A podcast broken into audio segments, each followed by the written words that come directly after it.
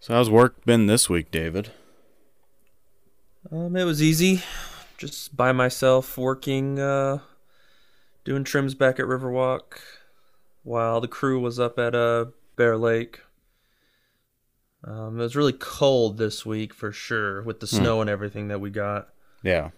But uh, it was nice that we got the snow. But I think it's gonna start warming up. Today's been rainy for some reason. I Yeah. wasn't expecting it to be a little dark day today, but Yeah. Yeah, that snowstorm definitely hit hard over here uh, Tuesday night to Wednesday. I noticed that there was a shit ton of accidents on I 15. Apparently, I guess a couple kids died or something like that. I guess there was a couple of pileups. Yeah, well, when I was coming home from work on a on Thursday, I was on 12th Street and there was like a six car pileup. Jesus. But this was like sunny, like there was no snow or anything, so it was just like I don't know what happened, but like they closed off like the whole road. It was a bitch getting home. Mm-hmm. Well, and it was was like right- funny because uh, my phone notified me about a picture that I took on this day a couple weeks ago, a year ago, or whatever. And we were having way different weather a year ago than we are now. Yeah, I don't think we got that much snow last year. No, we didn't. In fact, it was a lot warmer around this time last year than this year. Because I Yeah. remember because I started working on my truck around this time last year and doing all my maintenance on all my vehicles. And this year we still have snow on the ground. It's been snowing and everything. I mean, that's good though. That's definitely an improvement that we need. Yeah. I Yeah. still think we're gonna have shitty drought this year, but hopefully, what we've gotten this year with the snowpacks and rain, hopefully, will help mitigate that. Not as bad. Yeah, because I've noticed that all the reservoirs now are already to capacity already. Yeah, but they did say they sent out a uh, a thing to all the people with secondary water that this year they're going to turn them on later than they normally do. Mm-hmm. So they're telling people not to uh, turn it on themselves and and all this stuff. And Yeah. so watering this year for the first like couple months, I think is going to be for, with house water, which is going to suck, Yeah. drive my water bill up. But Yeah. we'll see how it goes. Yeah. Yeah, you're not wrong. I'm just waiting for it to get warm so I can start doing everything. You know what I mean? Just trying to get the vehicle maintenance stuff done, but it's kind of hard when every time it hits the weekend, there's always crap weather or there's snow on the ground. It's too damn cold. Yep. All right, you ready to get this party started? Okay.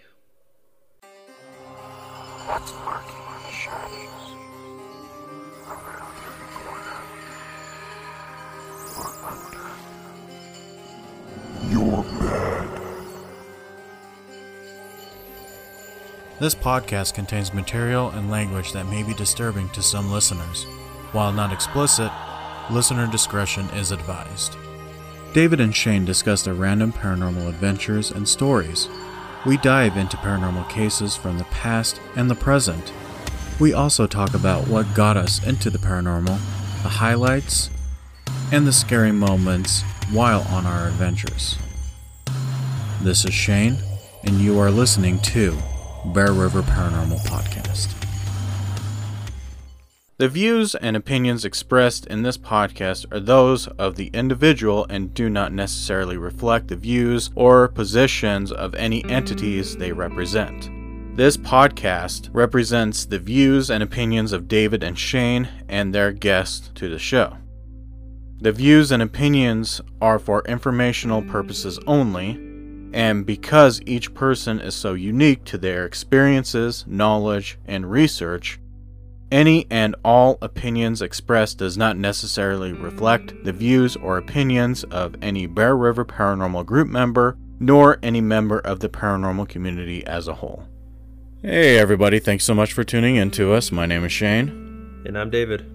And on today's episode of the BRP podcast, we are going to be talking about a very heated topic amongst the paranormal field. It is the definition between orbs and anomalies. We also have a game, Phasmophobia, that we will be talking about. We have a case that we are going to be talking about as well, and we have a interesting piece of equipment, version 1 and version 2 that we will be talking about on this episode. Now, we're going to have a third voice on this episode. we are bringing on another guest, and this guest, her name is Alex.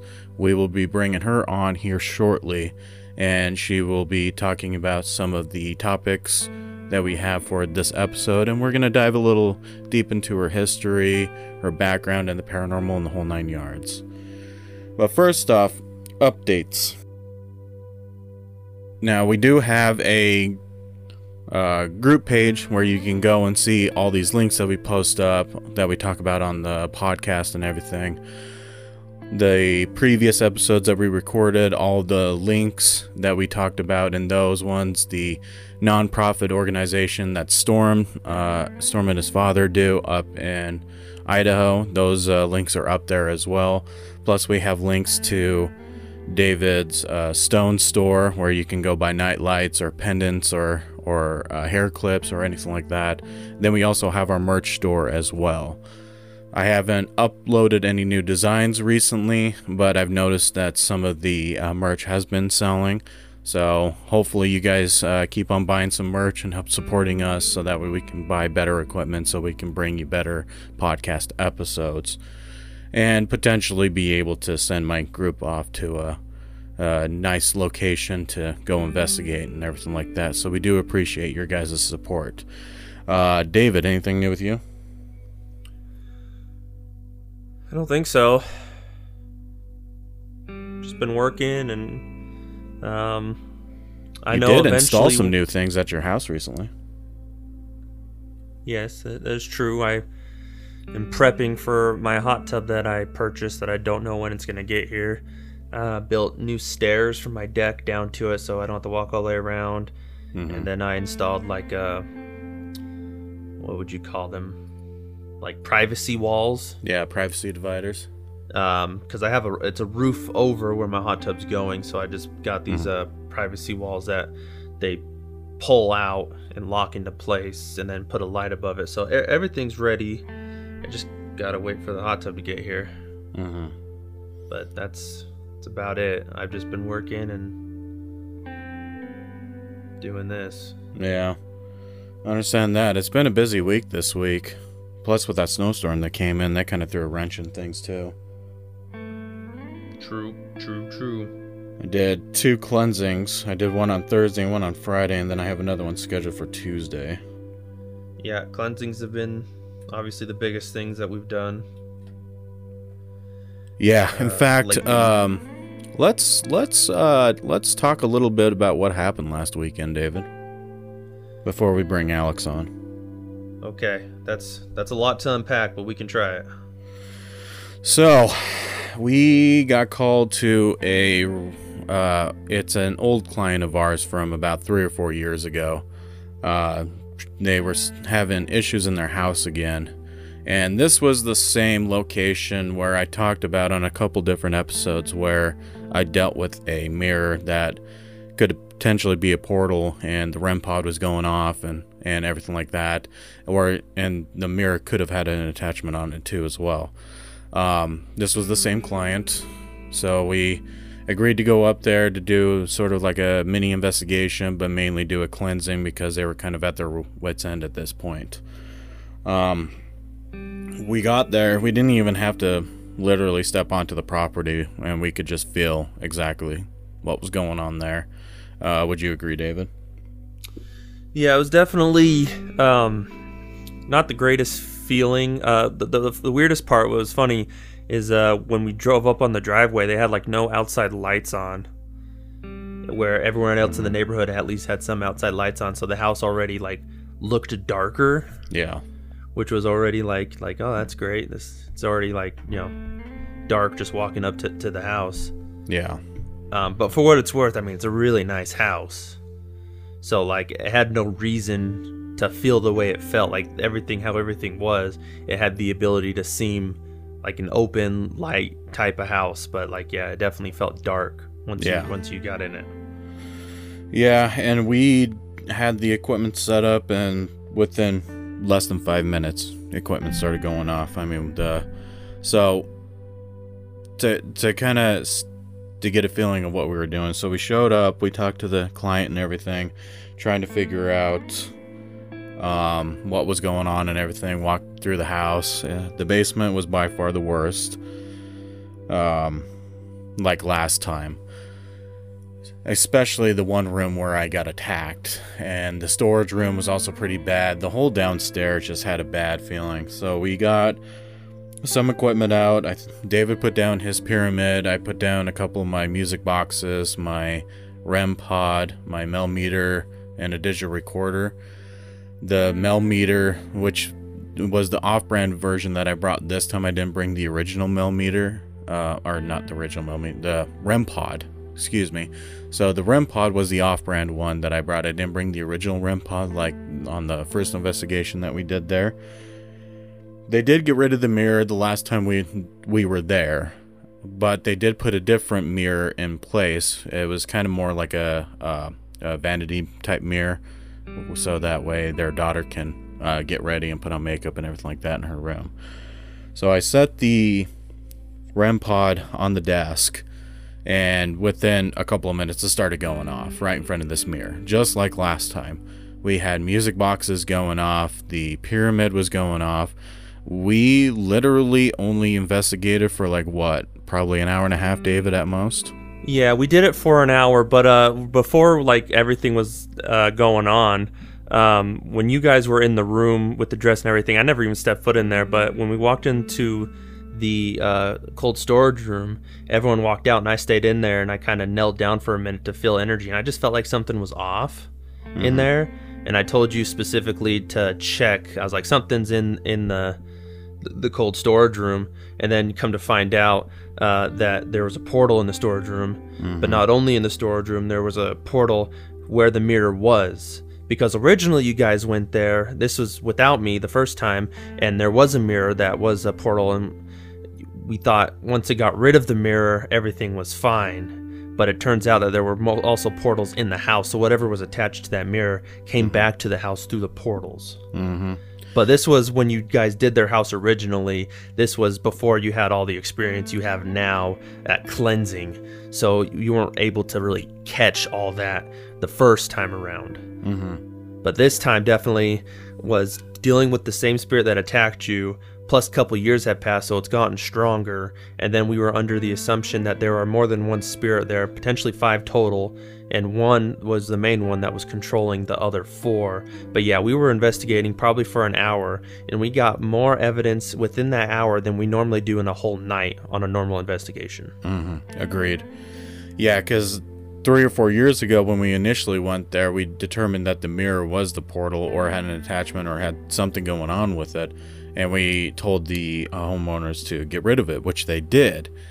But here's the thing that we found out later when they were getting rid of it, they uh, broke the mirror by accident while they were getting rid of it.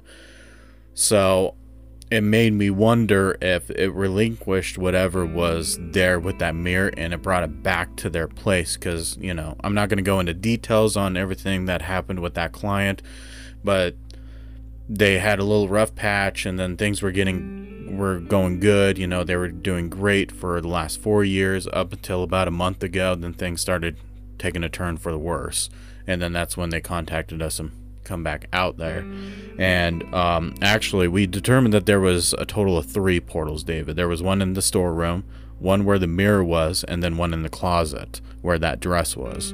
So there was a total of three of them because I closed two of them and then Diana closed the third because uh, I needed to uh, focus my attention on the client. Because we did have to pull an attachment off of the client and it wasn't just a attachment it was like three or four attachments. So it was it was a very very intense cleansing nonetheless.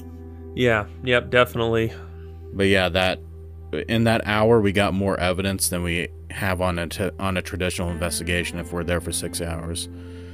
Which is quite funny because there's been a, a couple of locations this this season that have produced a lot of evidence. I mean, we had that one in over there by Tremont, uh, Thatcher, that had a, a bunch of evidence, and the spirits were wanting to, to play with the equipment there. Then there was Montpelier and now Idaho Falls. So all three locations had quite a bit of activity. In fact, Idaho Falls was the shortest investigation and produced the most evidence. Right. Yeah. I mean, this definitely was by far one of the, I would say, quote unquote, scary slash dangerous and uh, cleansings uh, that we've that I've ever been a part of, due to the fact of how it was affecting the client so bad Mhm. that I had to step in and potentially save him. Mm-hmm. Yep, and then I had to focus my energy for two hours, two long hours, and one energy drink later. I had a, I worked on his energy and kept him safe and everything while everybody was cleansing the house, and it was it was definitely an intense investigation, and I was feeling it for a couple of days after that. I was I was drained of energy up, up until about Tuesday. Yeah, it was crazy. I definitely, I think after that, my, I don't want to say powers, gifts, whatever, but definitely my um, confidence in my cleansing abilities, Mm-hmm. uh, I think grew after that night Mm-hmm. for sure. But what's cr- interesting enough uh, that this location that we did, it's actually really close to another recent location that we also did. Yep. That was with uh, our guest that's uh, on with us in the area. Yep, very much so. And in fact, the last few times we've been to Idaho Falls, we've investigated this one certain area of Idaho Falls, and it's a stone throws away from each location. Because to go to the client that we went to last weekend, we literally drove by the last location that we went to in Idaho Falls just to get to that location. So it was quite ironic. Um, and the clients actually knew about that location as well, and we were kind of giving them the little bit of history, told them about Marilyn Monroe staying there back in the day when she was shooting a film here in, in Idaho and everything like that. And, and they didn't even know that, and they've lived in Idaho Falls for years. But yeah, so it was definitely a intense investigation. Now, did you have any last thoughts about that investigation, David? Um, well, I used my lantern and actually saw it go off for the first time, so that was Yes. very, very nice to see. Yeah, in fact, we had it in the middle of the one portal in the storage room, and it definitely went off. Yes. And then your pyramid kept on going off in the hallway too, particularly pointing to the back bedroom down the hallway. Yeah, pretty much everywhere where we weren't, it was going off, and then we went to that area.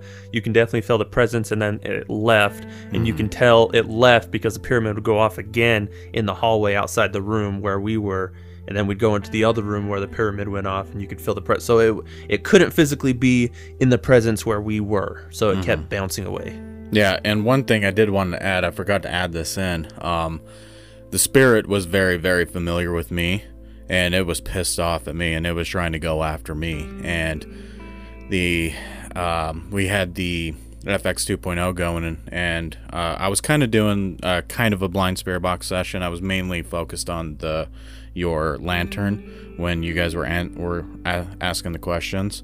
But uh, when we walked into that room where I got attacked the first time, um, I swear to God, I'll have to go through the the audio of it, but I'm almost a thousand percent sure it said he's in here now. Go get him. And I know David and Rebecca heard the same thing, right? Yeah, it was definitely uh, the spirit telling the other spirits to go get uh, the client because the client went upstairs that you didn't know about when you left that room, and he went upstairs by himself, and all of us were downstairs. And the minute you went in that room, that's when that voice came by. So then I realized that oh, they're they're targeting him right now, and Yeah. it, you know just switched this whole thing. And that's when we were like, all right, we we got we're, we're done. We can't invest. We can't investigate no more. We know what's going on. Yeah, because it was wanting to go after the client, and then it was also trying to go after me as well. So I find, found it ironic that I walked into that room, no one's with the client, and it says that. And it could go both ways. It could mean that it could be going against both me and the client as well. That's kind of the feeling that I got from it because it was extremely pissed off at me since the first time I was there. Because I didn't realize that we were going to go against the same spirit that I tangled with four years ago. Yeah, it, it was definitely crazy. But yeah, Yeah. that- craziest cleansings I think I've ever done. Yeah, yeah. Definitely concretes the fact that Idaho is crazy when it comes to paranormal activity lately. True. Well, yeah. So that's uh, that's kind of what happened last weekend. David requested that we uh, talk about it on the the next recording of the BRP podcast. Now, uh, this is going to come out uh, in at a future date, obviously. So when we recorded it and was talking about it, more than likely this episode is going to drop probably a month or so after we've recorded this.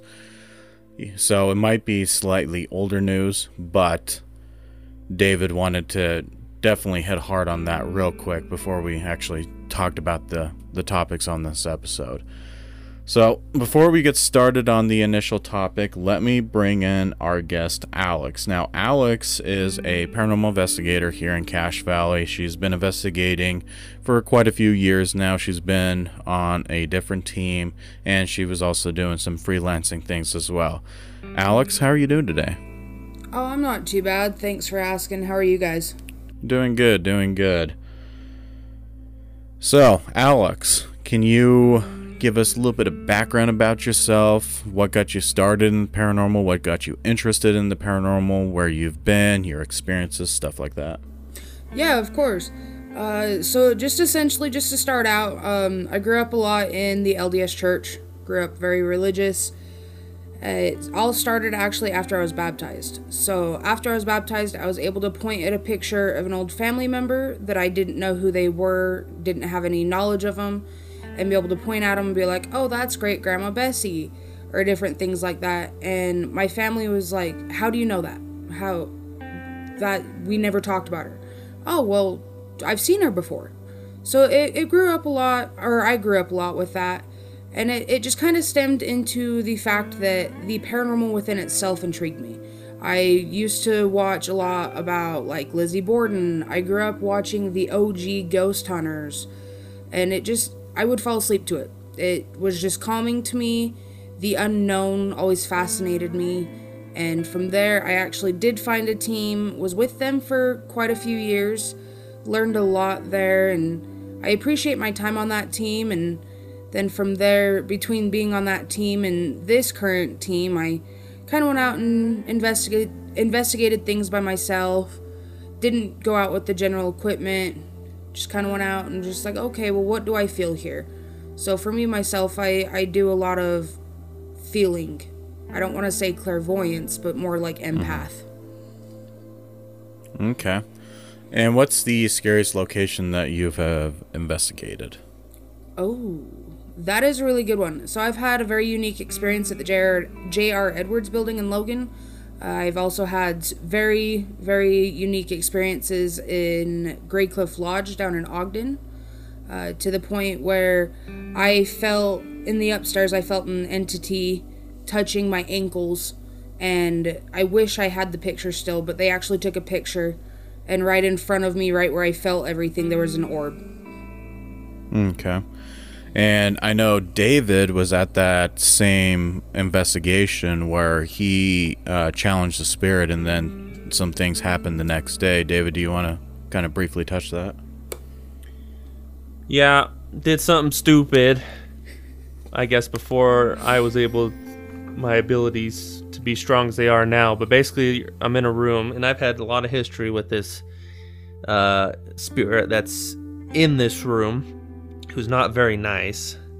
Um, I would say he is somewhat human, but after the years, he's kind of twisted. So he is a human spirit, but he, he had strong connections and ties. Mm-hmm. Um, basically, I'm in a room full of, I would say, like what? It was all girls. Three, three or two of them were girls, Mhm. and they were all getting touched inappropriately and just felt like uneasy and stuff. So then I decided to say, hey, you, you can't, you can't do that. You gotta come through me first.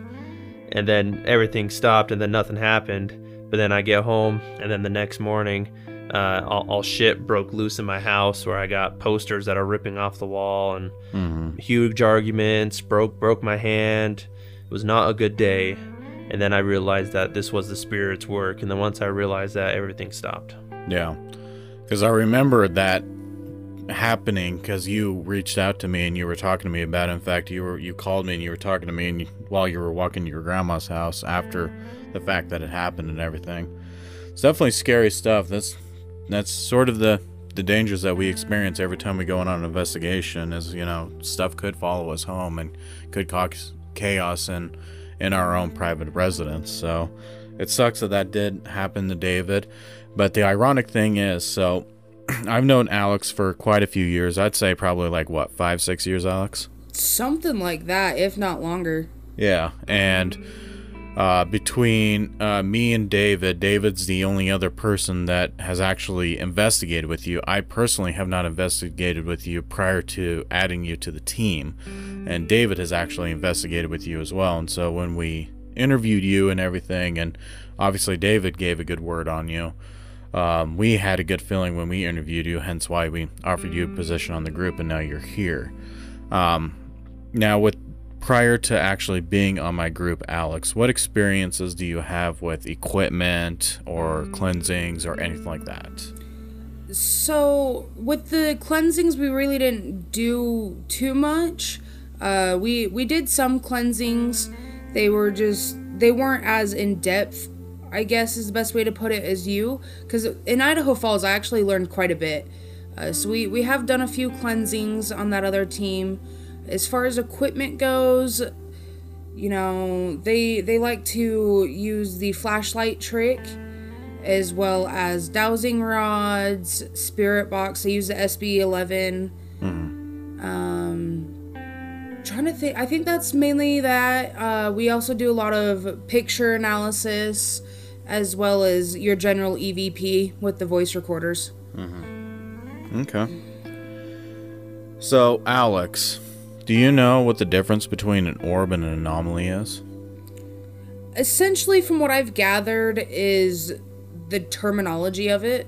Uh, anomaly is more of a correct term, just because of the fact that anomaly is a broader subject. It I was looking into it a few days ago, and I I want to say that the definition of anomaly is just it's a it's what's the word it's anal or something like that, mm-hmm. and it's just essentially something of the unknown. It's a physical thing of the unknown unknown that you can take a picture of mm-hmm. or capture.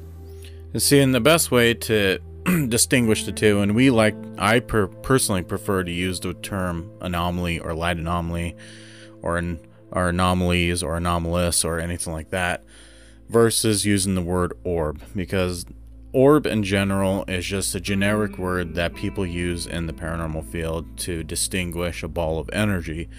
Technically, they should be using the word anomaly. Anomaly is a anomalous of the paranormal, so basically it's talking about something that is unknown like what Alex says. The reason why I don't like the term orb or orbs is because it is so overused in the paranormal. Uh, a lot of people don't realize that they're doing a lot of things incorrectly when it comes to capturing said evidence of the paranormal. Case in point, when you go into a location, you don't just start snapping pictures and just go from there. You kind of have to do a baseline. You kind of have to soak in your environment. You you know, you need to check and see if you have any bleed through for EMF. And you also kind of have to check and see how clean the location is. Now, Dust itself is hard to see with the naked eye unless you're in a dark room and a flashlight, and that is probably the easiest way to see dust. Or if you're in a brightly lit room that's very dusty, all you have to do is just shake a rug and then you can see a shit ton of dust flying across the air. You know, or the furnace kicks on that hasn't been cleaned in a while, you know, stuff like that.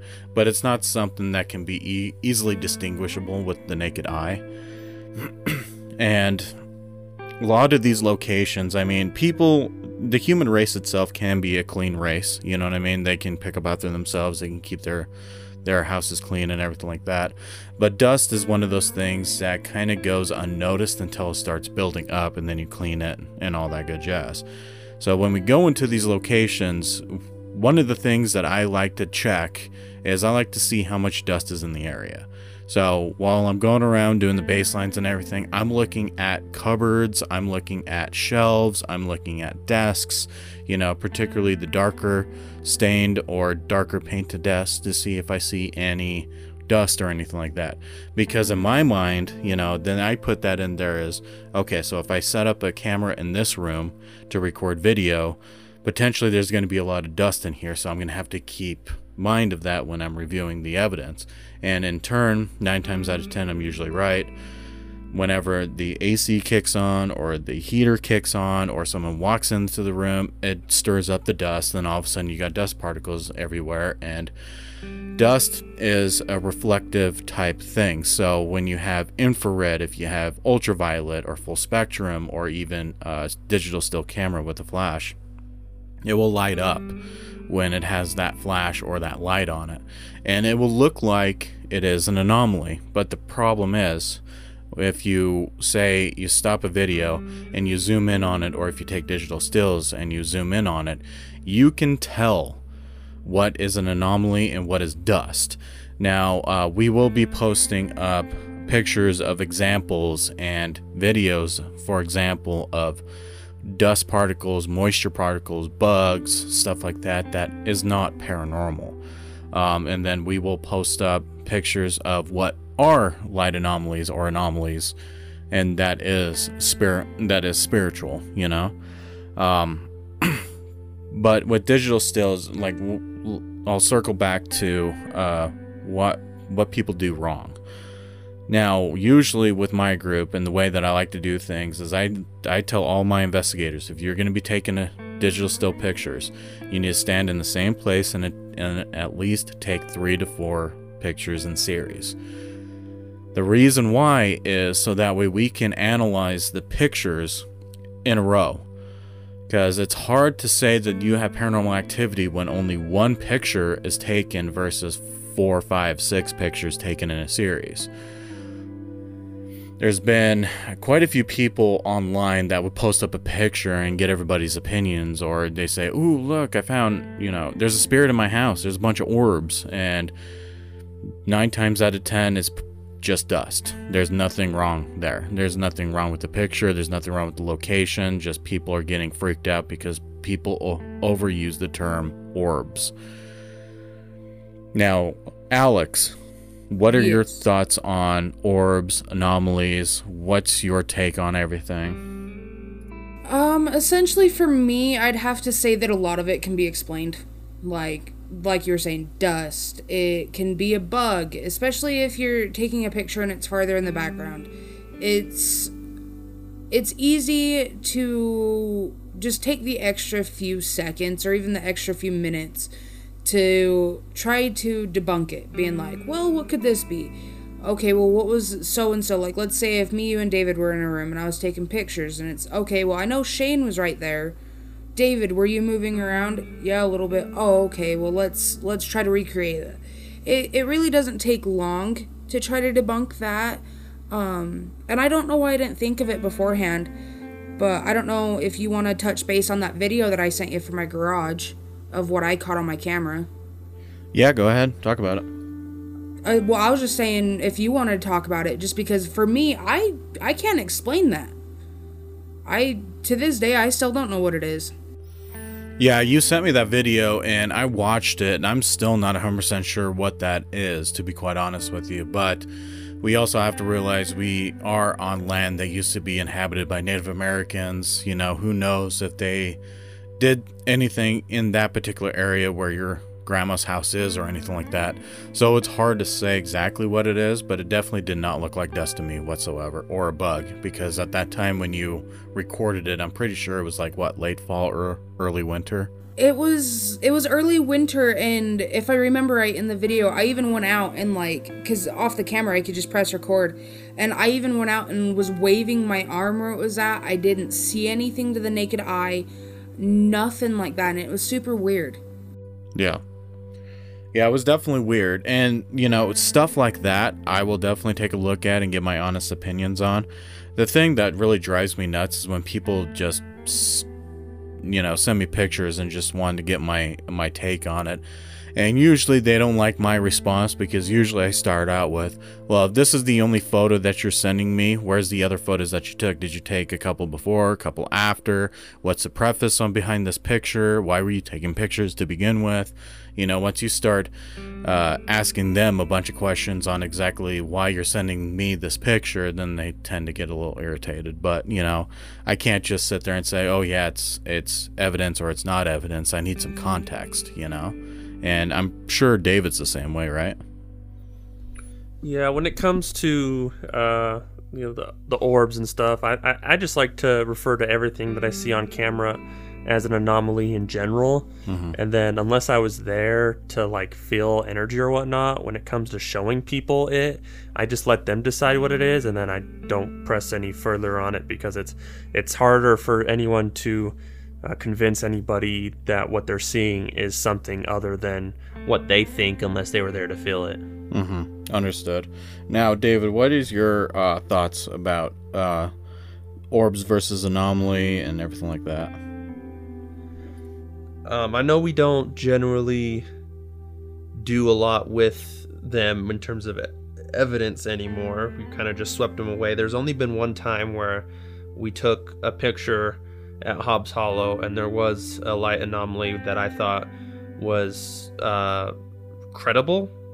But then, after seeing some of the photos of uh, moisture particles and what they look like, uh, it's learned led me to now think that what I've seen on that picture for the last couple years is not actually anything.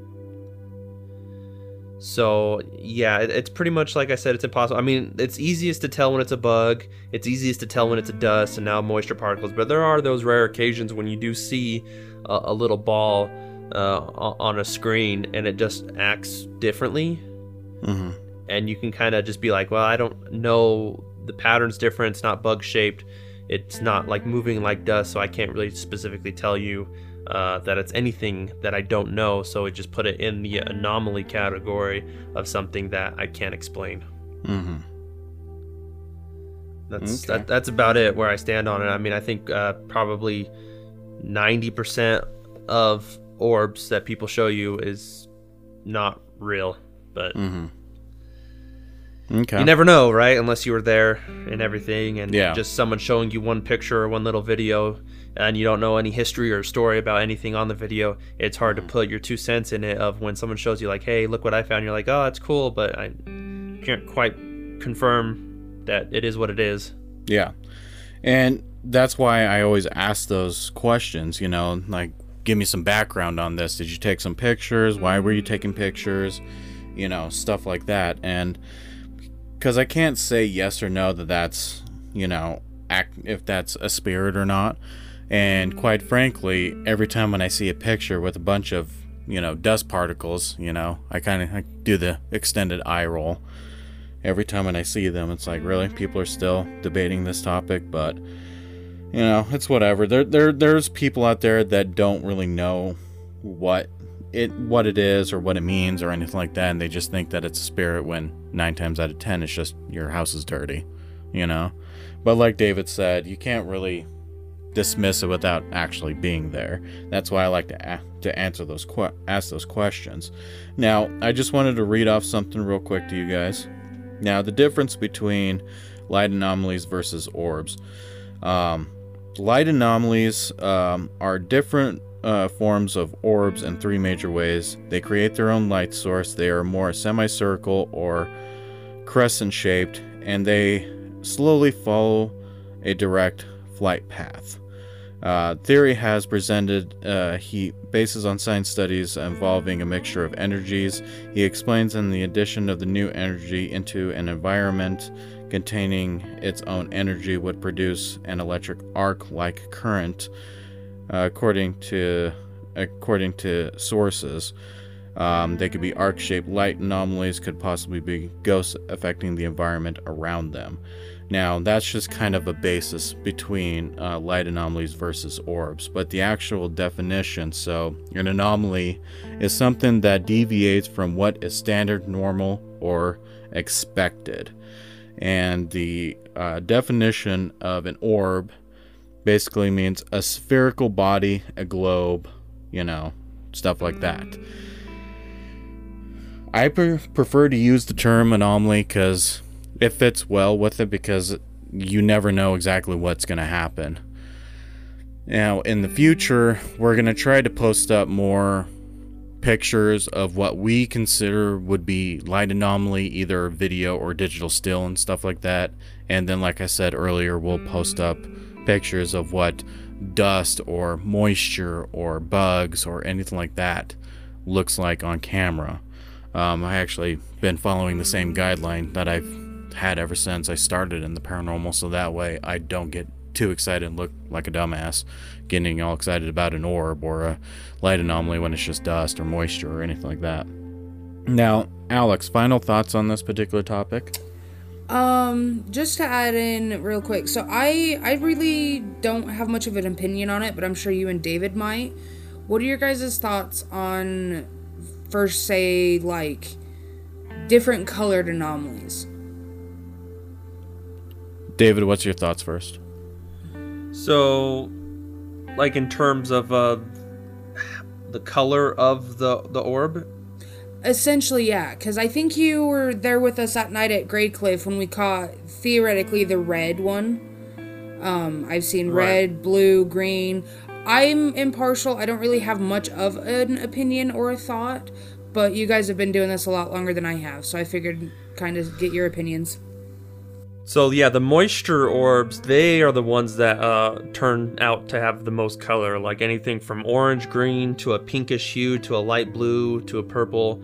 Moisture orbs tend to have uh, the most uh, in terms of, of color, and then you have uh, you know dust, which is more of a pixelated, grainy type of uh, uh, of orb. Like if you freeze frame on it and zoom up on it, like in a still, obviously in a video you won't see um, that. But uh, bugs are obviously the easiest. But uh, yeah, the only thing that I can really clarify that I've seen with my own eyes was one time at the Union Station. I did a tour before I was even on a paranormal team, and um, just walking through a corridor, I saw an orange like zip, like lightning style, like line, like moving right in front of my eyes, and I that was the only thing I ever saw. Um, but yeah, when it comes to orbs, I know specifically the red and green orbs that people see, whether it's with their own eyes, like the colors, definitely mean different things. So I think like green, if you see a green light, it's generally not good. And then red, like, because then you, you're flirting with, if you're seeing it with your own eyes, um, different type of auras that certain energies uh, bring off, and that's like a whole other thing. So it, it's hard to put two and two together. But if you're talking about looking on a, a photo or a video in terms of, of orbs, you, you got to quite potentially think where you're at because Grey Cliff, where we're at, uh, you're near uh, a, a flowing river, and uh, we're in a place that you know has a kitchen and serves food, and they you know they worked that day. So you got to put into perspective of that, and you know the moisture in the air as the night gets clo- you know colder you know moisture levels change and everything. So it's hard video slash picture to determine what that was that would get captured but definitely knowing that that place is haunted it's something to speculate you know? And uh, to add to that too, I also have noticed that it, between moisture and dust, the colored ones seem to be a lot brighter in color with the moisture orbs versus the dust orbs. They tend to be more of a duller type color. There can be colors to them, in which we will post up examples of those in the group page. Uh, in regards to the difference between moistures and herbs, or not herbs, orbs, dust orbs and moisture orbs and everything like that. The biggest thing that I've noticed with like just dust orbs in general is they have circular lines inside of them. So some of the examples that we're going to post up are going to have circular lines. Some of them will have diagonal lines, stuff like that. Um, and then in regards to your question about the red one, um, I actually have a thing here. An orb possesses a reddish tint and is usually a sign of anger, pain, or despair. These entities tend to be those that are restless due to events in their life or things that cannot be uh, cannot get past even in the afterlife. That is just one definition of why people see red orbs. Now it could just be something as simple as dust or moisture as well. But if you come across the red anomaly, which uh, personally I have two times in the past, uh, once at the Whittier Center here in Logan, and the second one at the Hans Bar uh, back when it used to be standing in an active bar. Those were the two places where I've caught red orbs or red anomalies anyway. Uh, at those locations, I've also caught blue anomalies. Um, I don't think I've ever caught green, and then I've only caught traditional white. And then, of course, if I were to go through every single case that we took digital stills of, I'm sure I can find any other color uh, for dust and moisture and everything like that. But that's basically, I wanted to inject into what David said about that. Um, anything else, Alex? No, I don't really think so. Unless if you feel like it, we can when we drop the podcast. Obviously, how you you're talking about putting some examples. If mm-hmm. you want to, I I'm completely fine if you want to post my video and kind of see what everyone else kind of thinks and maybe someone can actually be no that's you know that's a bug obviously maybe mm-hmm. they're seeing something that we're not mm-hmm. yeah so i'll try to i'll find it and then i'll get it posted up as well and get everybody's opinion on that and then i will also i found a video on youtube where a guy uh, goes into detail on orbs versus dust in a controlled test so that way you guys can get it get see exactly what i'm talking about when it comes to you know if you if you're looking for dust if if you walk into a location to see and you're doing a baseline you're seeing how dirty it is the easiest way to see the dust is you know through light or through camera or anything like that. So i'll post up that that link as well so that way you guys can watch it. It's just a short you know two three minute video but it's very informational and if i find any others i will also post them up as well. Um, anything else you want to add david before we move on to our next topic Nope, I'm good. Okay. Uh, what about you, Alex? You good? Uh, I'm I'm good on my end too. Okay. Hey everybody, the sponsor of today's episode is Anchor, the platform that we use at the BRP podcast for our podcast. Anchor is an awesome web-based distribution type platform, kind of like Spreaker and some of those other platforms out there that allows people to host their podcasts, but here's the caveat. There is no caveat. It's free. Free? Yeah, free. Unlike some of the other streaming platforms that we've used in the past, like Spreaker, they limit you on how many episodes you can upload, they limit you on how many demographics and charts and stuff like that that you want to see and see how your podcast is doing. So, Anchor provides all that for free. You can upload, you can have as many episodes as you want for how long it needs to be. They give you all of the graphs and charts needed so that way you can keep track of your progress on how well you're doing for your podcast. And they also give you the option to help monetize your episodes as well by either giving you some sponsorships or you obtain some sponsorships. We definitely, definitely recommend checking out Anchor for all of your podcast needs because us at BRP Podcast, we are a self funded podcast. So the fact that we can use internet based platform for free and they give us all the tools to make us successful is why we give them two thumbs up. So we definitely recommend you check out Anchor the link is in the description of this podcast. We would love for you to check them out and let them know that we sent you over to them. Thanks, Anchor. All right, so the game that we're going to be talking about is Phasmophobia. Now, this is one of those uh, paranormal esque type games. I do believe this one is kind of like a VR type game as well. Uh, it can be, yeah. yeah. I, I think it's more funner in VR for sure.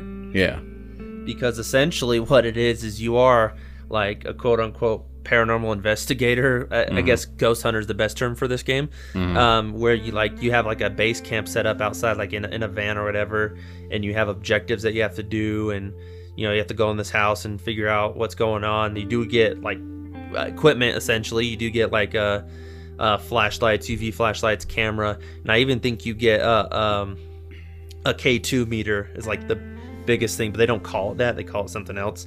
And then yeah, you go with friends. Like I think the max is like four people, and you're just in this house and it's open mic. So like if you're upstairs and you're talking, you can kind of hear somebody. If you're downstairs, it's kind of cool. Mm-hmm. You know, and game wise, and yeah, there's the there's the big scary element of like something's there and interacts with you and does like try to get you and stuff like that. So Yeah. it is the closest you can get to playing a scary paranormal game. I think there is. Yeah, yeah. In fact, the the actual um the details about this game, Phasmophobia is an indie co-op, physically, uh, no, it's not physically, psychologically, uh, not psychologically. Wow, Psychologically. psychologically. Thank you. I cannot English today. Uh, psychological logical horror game uh, developed by Kinetic Games. It was released in early access on the 18th of, of September to 2020 for PC uh, with crossplay VR support. Play with up to three other players uh, as a team of paranormal investigators and explore haunted locations filled with paranormal activity. Experience uh, thrilling moments of gameplay as you interact with the ghosts, spirits, and other paranormal phenomena. Uh, support your team by monitoring the location with CCTV cameras and motion sensors from the safety of a van, or head inside and get your hands dirty with the ghostly activity that will that will get increasingly hostile as the time goes on. So it's definitely a you know, a paranormal esque investigation game. And I've watched some of the uh, gameplay, particularly by Markiplier. He is a very I've talked to I talked about him numerous times in the past, but he's a very animated uh, YouTube gamer, and there's some parts in this in his gameplay. Just watching him, I've even like startled myself. You know, um, Alex, now you did say before we started recording that you've been thinking about downloading and buying this game. Yeah. So, and I'm I'm a little bit impartial because I I love watching like Markiplier, PewDiePie, all of that, and watching his gameplay really intrigued me on it. I I had I had to laugh at myself though, because on one of the objectives I can't remember which one it was, uh, but one of the objectives is use the crucifix before the ghost can use it on you. Mm-hmm. And I I just kind of thought that was funny. So I'm I'm uh, I'm tossing it back and forth between buying it because it's only thirteen ninety nine on Steam. It's not too terribly expensive, Yeah. and my brother does have an Oculus, so I do have the uh, option possibly of doing the VR and just on PC play. But I mean, it it seems intriguing. I've seen worse games, but I I'm intrigued with it. I I think it's something that eventually, maybe down the road, I'll get. Uh, maybe I'll regret it. Maybe I won't. Yeah. Yeah, and I've actually thought about getting it too because I, I have Steam on my computer, so it might be something worth getting. Uh, to be honest with you, even though I never have time to play games, but I think this would be a fun game to play. Now, David, what are your thoughts on the game itself? Is this something that you would personally would want to play? Yeah, I've played dumber games than that, so I would definitely play it. I mean, I, we've we've literally played uh, Among Us, so I'm pretty sure Yeah. we can play that one. Exactly. So what I'll do is I will post up links uh, about this particular game in the group page, so that way you guys can watch the uh, Phasmophobia official trailer. We'll post up links to Markiplier's um, videos of him playing it and everything. And then I'll also post up the website where we got the nitty gritty details about Phasmophobia. But I would definitely, you know, compared to the other games that we're going to talk about, I feel like this one is more semi accurate to paranormal investigating versus all the other games. Would you agree? Well, yeah, I, I think it's the closest you'll get Mhm. to experiencing uh, a paranormal ghost hunt, quote Mhm. unquote, um, with a game and scary element that you can get to. That if you don't do it, you know, obviously, someone who's never done it before. Um, but like, I don't want people to think like, even though they play the game, they're like, oh, this is exactly what everyone in ghost hunting world does, and it's like, no, no, it's literally a game. it's Yeah. taking some aspects of what kind of goes on and puts it into a extreme format. Exactly. Yeah, we do not recommend you take every word for granted in this game and do exactly what they say in this game because it's definitely not what it is in real life. They did take certain aspects out of what teams do on investigations and everything like that, but like anything else, it's not 100% accurate. But I will give them this it's about as accurate as it can get if you ever want to experience what an investigation is like outside of actually attending one and actually seeing what a reputable team will actually do on a investigation. But for accuracy's sake, I would say Phasmophobia is probably the most accurate out of all the games that we're going to talk about on the season. See, and I say probably about 90%, because I don't know if both of you guys, when you guys were watching the gameplay, if the ghost or the entity per se touches you, it puts you in limbo until the, like, everyone is out back to the van. Mm-hmm. Like, that does not actually happen on an investigation but I, I thought it was unique because the one that I saw, you can purchase a spirit box, and if I remember right, it's the SB7 that they have. Mm-hmm. And they also uh, looks like though, and and some of the gameplay looks like they're actually physically holding uh, K2 as well. Yeah, they they've got that. Oh, and one thing too, how you guys were saying that it's open mic, so when someone's upstairs, if you're downstairs, you know it's a little bit harder to hear. Markiplier and them did find that you can also have walkie talkies. Mm. So you can use that also, so it's a little bit easier to hear each other. Okay, that's good to know. But yeah, final thoughts on the game, David, before we move on to our next topic? Yeah, I'll, I'll get it. It's just one of those games that I think it definitely relies heavily on uh, co op uh, playability. Mm-hmm. And that's my biggest concern with any type of game that requires other online people to play is mm-hmm. if you get that one person who doesn't give a fuck and just does whatever they want it makes yeah. the game unplayable. Yeah. Yeah definitely. That's my so, biggest concerns with games like that. Yeah. So if you're gonna play this game just make sure everybody's on the same cage and is gonna fuck everything up. You can also play by yourself. Oh you can? Yeah you can go in solo or you can have up to four people okay all right well, well that's good enough that makes it easier then yeah, that definitely does. But we definitely recommend you check out uh, Phasmophobia. We will have links in the BRP podcast group page, so that way you guys can watch the trailer and watch Markiplier how he plays it. Um, I'll also include the link to Steam as well. Um, and it also has uh, capabilities of adding in Discord. So if you use Discord during your gameplay, you can also have that on as well. So, Antelope Island itself, the one place that we've all been to is called Fielding Garr Ranch. It is a very, very, very active location. The whole island is pretty much active.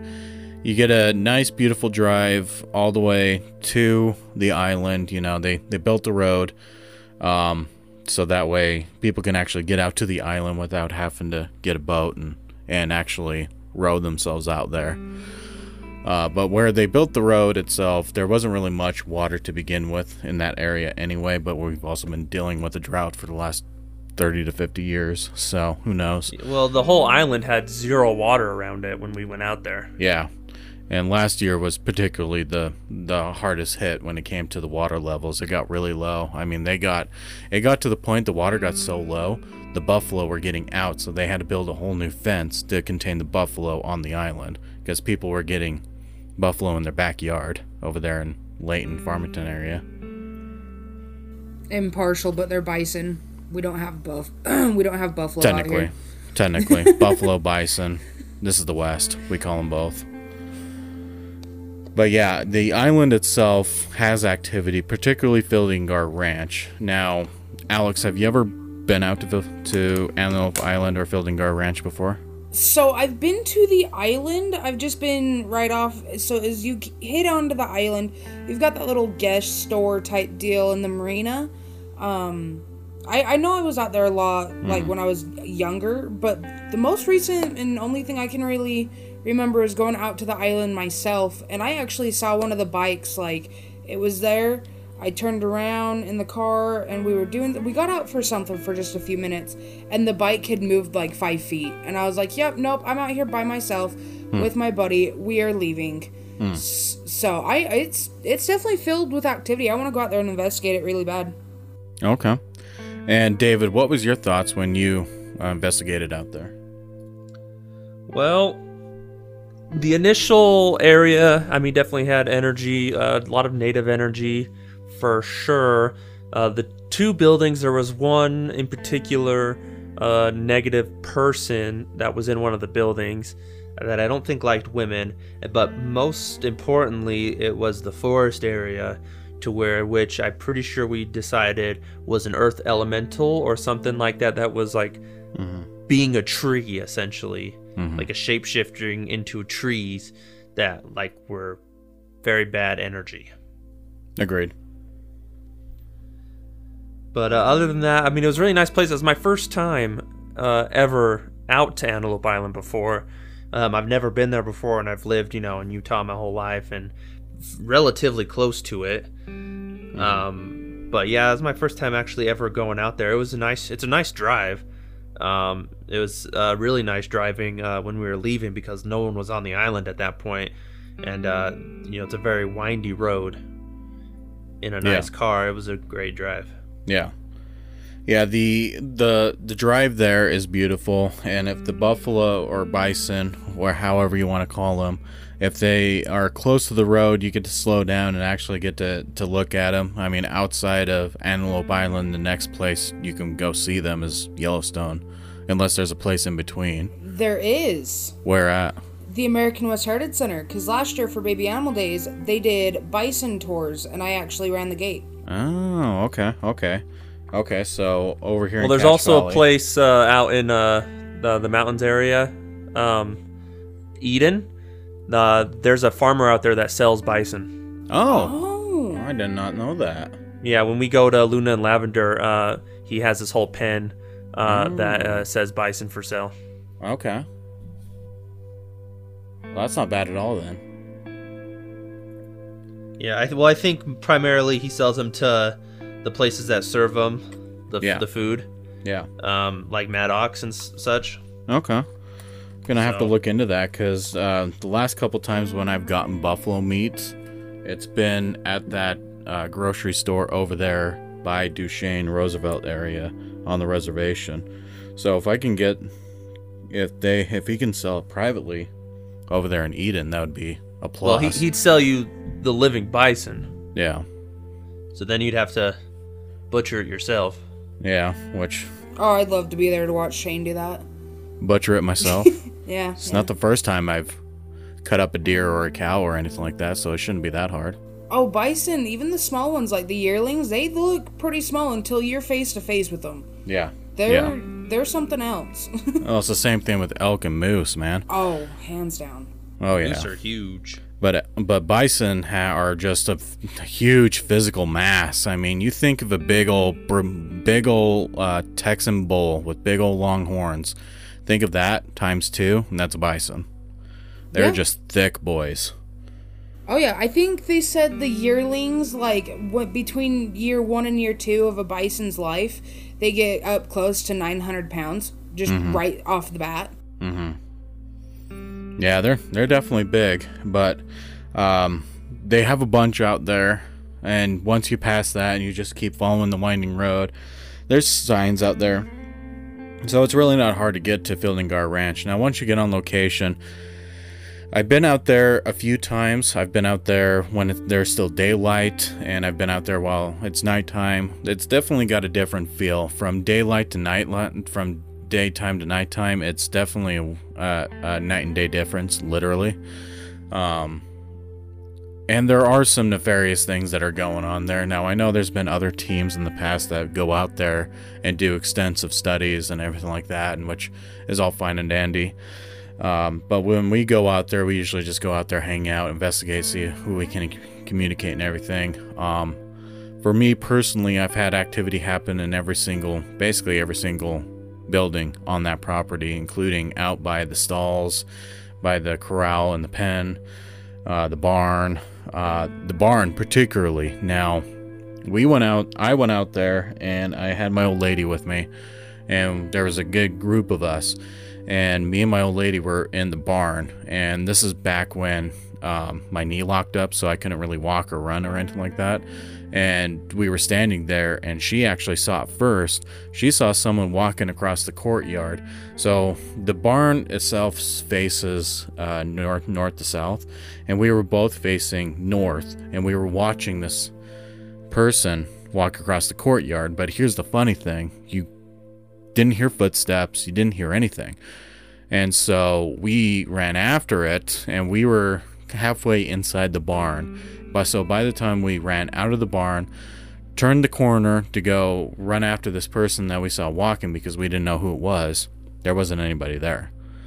And of course, I did not have a camera going with me at all, so I didn't couldn't document it. I I only saw it with my own two eyes, and I did not hear any footsteps whatsoever.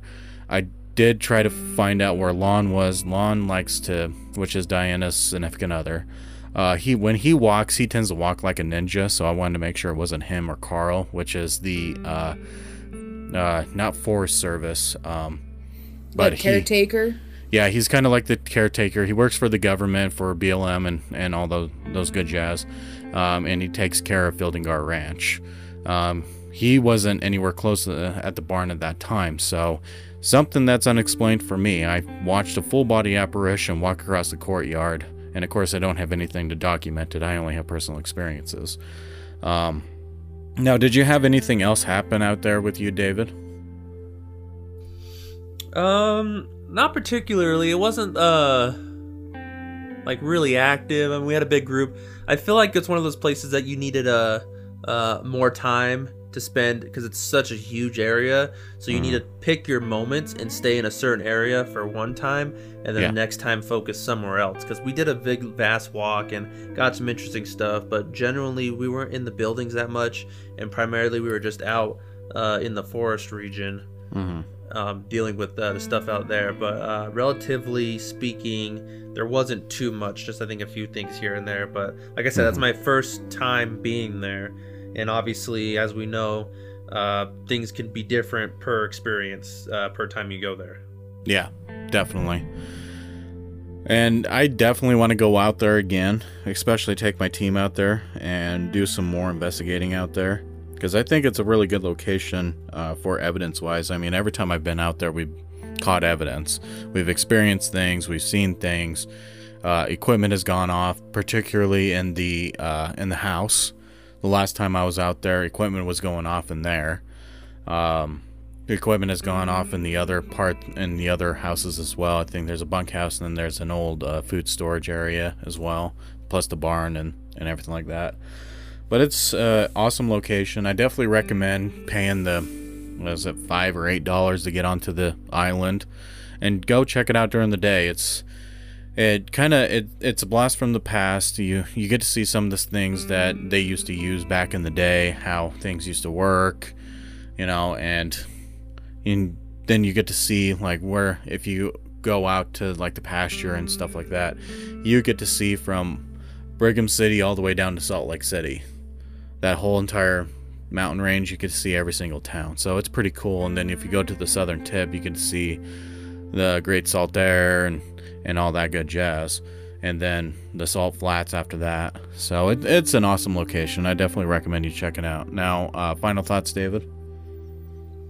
Um, no, I, I, I mean, it would be nice to, to go back there for sure to see what's different and what's changed and, and whatnot. Mm-hmm. Um, so yeah, I, I I'd look forward to that for sure. Okay. And I know Alex, you want to go out there, so we'll try to arrange something to so that way you could have some experiences out there. All right.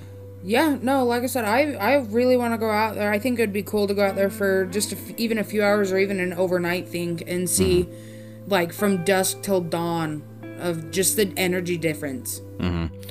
Yeah, we definitely need to get that one scheduled again for a group event, and then we'll we'll go from there. So, David, the Flux and Flux 2, we call them pyramids, but the technical yeah. terms are Flux and Flux 2. Now, yeah, you have both of them. they sell them, but it's easier to say pyramid, obviously. Yeah. Yeah. Because they look like pyramids. Yeah. And what's your thoughts on like kind of give us some background on the pyramids, David, since you're the one that that purchased them and we've used them a lot. Well, What's the technical specifications on them? So I like the first one when that it came out because it was a uh, is motion activated. You know, it had the two sensors on the side that were like big bubbles. Um, it, it's pretty it's pretty simple. You just you once it breaks the motion sensor on either side, uh, it'll light up uh, red on one side, green on the other side and basically that that was it for that. And but I mean, it was simple, but it worked because it could be used just like any other normal motion, but it added uh, an interesting flair instead of just a singular motion that it just lit up, you had a more directional mm-hmm. side. So based where you put the pyramid, the right mm-hmm. or left side, whichever way that was facing, you knew that side was triggered. So if you have no one in the area in which that side is on, and you just hear it because it makes an audible noise too, uh, not also with lighting up. Uh, so once you hear that and you look down there and you'll see that uh, a red side's flashing, that's been triggered, and no one is in that area it's really nice to visually see. It's good for camera uh, visualization as well. Um, but uh, specifications on it, it, it's just that it's that simple. Now with the second one, uh, they definitely added more to it. So mm-hmm. the difference between the first and second one, the first one, you pressed a button, it took its minute thing, so it like flashed for like I think a minute, and then once it went to a, a solid blue light, that's what it was on its standby mode, and then once it engaged, then it lit up. Now with the second one, it's more of a turnstile. So you turn it on, it clicks, and you have uh, different modes. Now, really, what the modes do, um, it has a green, yellow, red, and uh, purple or violet mode, and basically all that does is uh, in the zones, it increases its range. So zone one is a foot, zone two is two feet, zone three is four, and zone 4 is 7 feet. So you adjust the footage on how much, because that's actually really handy when you're in a really tight room and you turn it on and it's hitting a wall, so it'll automatically trigger. Um, but if you do it to like a foot, you really have to go up to it. And the difference with the second one as well, um, not only is it like uh, motion wise, but the closer you get to the sensor, it'll its beep and light intensity will increase. So if you're mm. far away, it'll be a light beep, and as you get closer to it, it'll beep with more higher intensity. Uh, so it's definitely increased its thing where it's not just motion; it did other various things. I think it also does a temperature uh, reading as well that it will uh, beep based on the temperature. Yeah, and uh, it's so, a different tone too. So yes. the especially for the first version, there was two different tones. There was the do do do do do do that was the sensor uh, for motion, and then the beep was for the temperature. Now, uh, remind me, David, on the Flux 2, because they also added in the zones as well. Do you remember if it's still the do do do do do do for the for the motion and then the solid beep for the t- temperature as well? I can't remember for the Flux 2.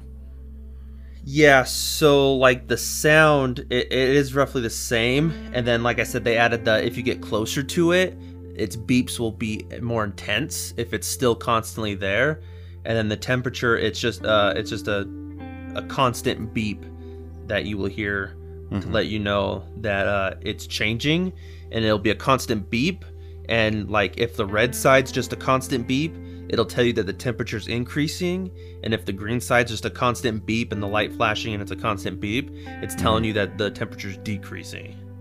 Okay. Now i know we've used both uh, pieces of equipment. In fact you bought the first one shortly after it came out and the second one you bought it shortly after it came out as well. We've used both uh, on different investigations. Now, we primarily use them for uh, trigger objects and for visual purposes for investigating so we can show the client, you know, if they have paranormal activity. We've recently started using the pyramid for uh, question and answers, which essentially that's what it's made for, essentially, you know, air quotations. But there's a lot of different uses that you can use for these two pieces of equipment. For the questions and answers, it works. Uh, we've had one investigation where it didn't really work, and then we had another investigation where we did get some responses on it, and that was the Montpelier one that we did get responses on it. Uh, am I correct, David? Yeah. Um, with everything, what I like too, even especially with the second one, there's lots of different options that you can use it for. So it's like it's not just one tool; you can use it for different things, and that's what I think what I like about it uh, the most but really anyone that I've seen reviews on people who have used it, there really isn't a person who has used it and said they don't like it. Mm-hmm. I think that's the best uh, part about it. Um, it just, yeah, every everything that uh, I, I've seen on it, no one has really said it doesn't work or it's not good. Like so, specs wise, it works how it's supposed to, and people seem to be enjoying. Uh, the type of evidence they're getting from it, and Yeah. I, I would agree. I think I've, it's one of my top five that I use on every investigation. Mm-hmm.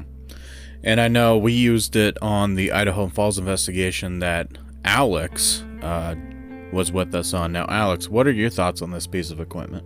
So honestly, while you guys have been sitting here just kind of talking about it, I've looked at it on GhostStop and I've just kind of been reading it. So I in Idaho Falls, I wish we would have seen a little bit more with it. Um, I've never personally seen it in person or like interacted with one much in person. Uh, one YouTuber that I watch, they're Mindseed TV. I don't know your guys' thoughts on them. Yeah, I watch them. Yeah, they use it a lot, and I've always just known it as the yes no prism type deal. And just kind of looking at this, like it's really cool. I I'd like to be able to use it a lot more. It to me it seems like an electronic, easier version of dowsing rods. Yeah, I can Just see that. because it says so example questions and responses. Like is anyone here with us? Blah blah blah blah blah. It says are you male or female? Red for male, green for female. Like in a, in a way you could use that just like the dowsing rods. Like if you're male, please like cross. If you're female, open. Mm-hmm. Like and so I think it's I think it's a really nice piece of equipment, especially with that motion detection, the temperature change, because I think that's what happened in Idaho Falls. Was the temperature changed, and that's what was going off. Because I asked David what was going on. Mhm. Well, it was hard too with that location because we were in a very small environment and we were using version one. So it was just going off if there was uh, movement. And so we were in a very tight uh, area and it was really cold and plus a lot of bodies in the heat. So it was very hard for that piece of equipment to work uh, the best. But I think we did get some things out of it.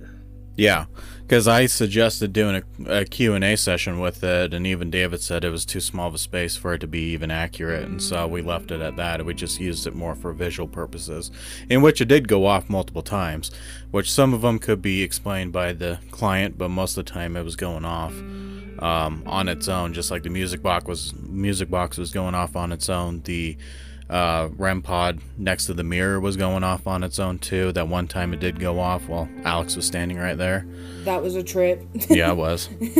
so I mean, it, for how small it was, we did get a lot of evidence from that location, and some of the stuff that we were dealing with outside. You know, that was that was fun to deal with. But uh, we plan on using the pyramid more so in the future for other investigations as well, and and I think we, didn't we use both of them a time or two at different locations, David, at the same time. Um, yeah, I'm pretty sure there was a time where we've used both at the exact same time. I think one was like an upstairs, one was a downstairs thing. Mm-hmm. I can't remember specifically which one that was, but I'm sure we have used them both. But if anything, if we're gonna gonna use one, we're more specific about it. Like if we just want to use something that's specifically motion, we'll use mm-hmm. the first one, and then mm-hmm. if we want to be more involved with it, we'll use the second one. Yeah. But we definitely recommend that you check out this piece of equipment. We've uh, referenced this equipment in the past, particularly when they come out with their limited edition colors. So I do remember this one particularly around Christmas. They came out with the Blizzard White, and then for Valentine's they came out with the pink matte, practically bubblegum flavor. they still have that on their website right now too. Mm-hmm. They do. But we definitely recommend checking it out. It's a good piece of equipment. It is a it is a tad spendy, at least for the Flux 2. It's uh, $199.95, and that's according to GhostStop's website. So two hundred dollars. Let's see. Is there It's the same price for the pink one as well, the bubblegum flavored. Right. So, yeah, But the so, thing I mean- is, is, I don't know where else that is sold. I'm pretty sure that's like one of the only places that sell it. I don't know if anyone makes like a knockoff version of it, but Yeah, I don't know if anybody actually makes a knockoff version, and I have noticed GhostStop does sell some of their equipment on Amazon as well. I've seen some of their equipment on there, and it, underneath it, it says GhostStop um, as the seller. So I think they do that with like K2s and stuff like that. Something Yeah. simple, just for a different platform. Yeah, but GhostStop is the only one that actually sells this one. And like the last episode where we talked about another piece of equipment, and it looks like it was the Crosshair Thermal IR detector, you can only buy that off of Ghost Hunters Equipment uh, or ghosthuntersstore.com or something like that. They're the only ones that that produce that piece of equipment. So we just want to make sure, you know, we'll post up a link for this particular piece of equipment, but there are certain websites that only produce certain equipment. So we just want to make sure we get that out there. Uh, Alex, the final thoughts on the equipment? I mean, it's something that I I've seen a lot of, like I said, with Mindseed TV. Uh, I I definitely want to be able to see in a better situation, like how David was saying for Idaho Falls. We were just in, we were all in just a tiny little room, so it wouldn't really work. I kind of want to see how that would do, especially over at like Antelope Island, for an example. Not even necessarily just for the temperature, but for like mm-hmm. the motion or the responses. Mm-hmm. Okay which I think that this would actually work on Antelope Island because the music boxes actually did go off there numerous okay. times, and those also sense motion. So this would definitely do good at Antelope Island. Yes, I'm not sure how bugs affect it. That is something to to also think about when we're using it. Mm-hmm. I know Antelope Island is a freaking bug paradise. Yes. Um, because most of the time we use it, we're in a house that's controlled. There's not many insects uh, there, but like outside wise, it's definitely more up in the air if we use it uh, for outside purposes because mm-hmm. there's more things that can interfere. Because who knows if uh, if there's a big gust of wind, if it would affect it as well. Yeah, because we are dealing with houses that were built in the 1800s. So, I mean, insulation is going to be a problem. Wind noise is also going to be a problem. So, we will kick up dust and everything, and the bugs. The bugs are god awful out there. So, Antelope Island sits, it's technically speaking, Antelope Island is in the middle, not in the middle, but it's on the outskirts of the Great Salt Lake. At one point in time, salty water used to surround the whole entire island, and the, hence why they built a road to go out to the island that's above the water level and everything. Um, now, the Great Salt Lake is a very, very salty, salty lake. So the only thing that grows out there is brine shrimp, literally. And it smells horrible out there. I mean, it smells god awful. Once you get to the entrance of Antelope Island, I mean, that is the like the worst smell. Oh, I it's mean, horrid. It's bad.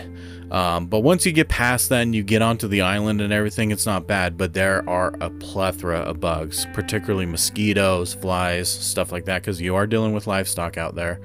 Um, and then mosquitoes, that's mosquito heaven out there. Plus other bugs too, dragonflies, moths, everything in between.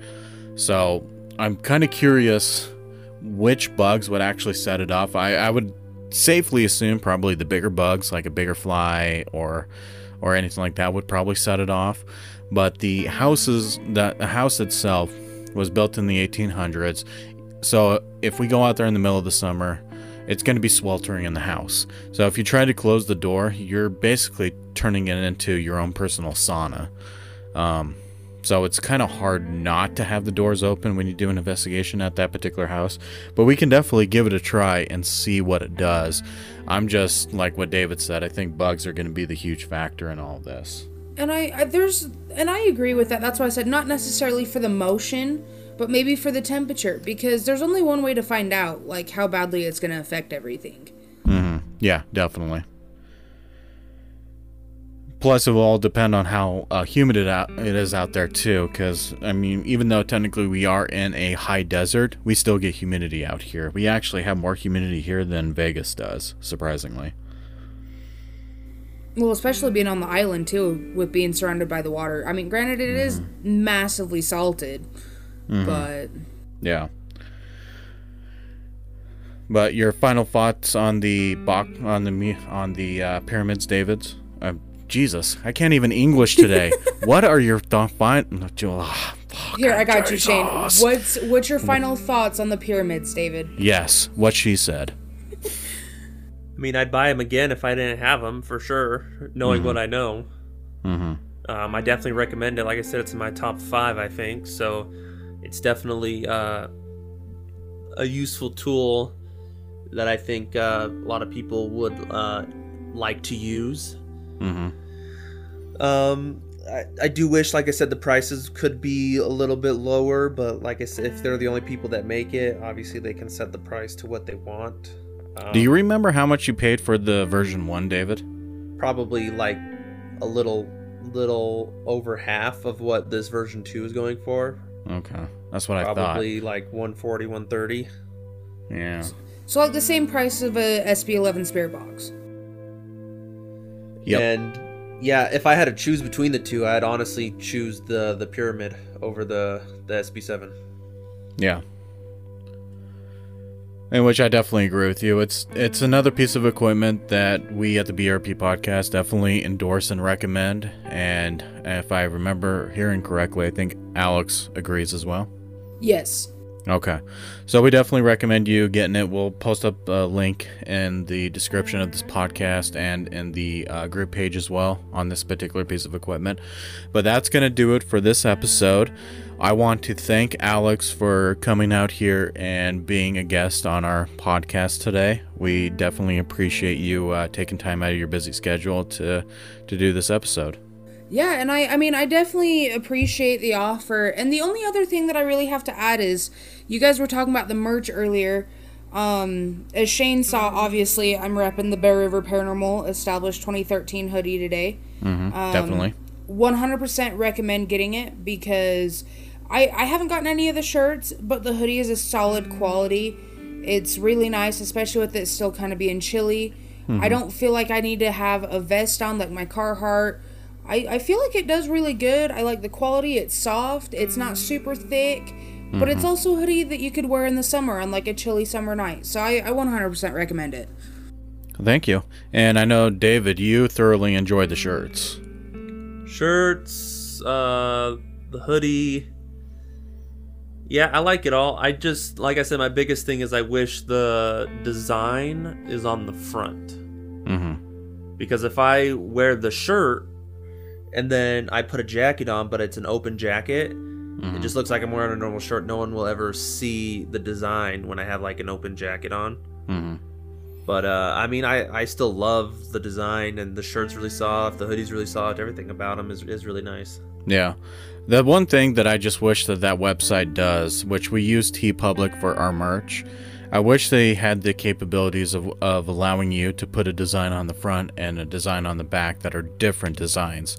Now, they're going through a beta program right now where they're allowing you to put a design on the front and on the back on their just their run of the mill traditional t shirts, but it's the same logo though. So you oh. can't switch it up or anything like that. So I thought you know, if we can do the back on the one and then the rest of the shirts, because there are different style shirts that are offered on that website too, those print on the front. It's just the traditional t shirts are printed on the back. But I'm waiting for them to implement the different designs because I would really like to get it put a design on the front and on the back of the shirts that are two different designs. I think that would be a great uh, feature of those shirts. Just got to wait for them to do that.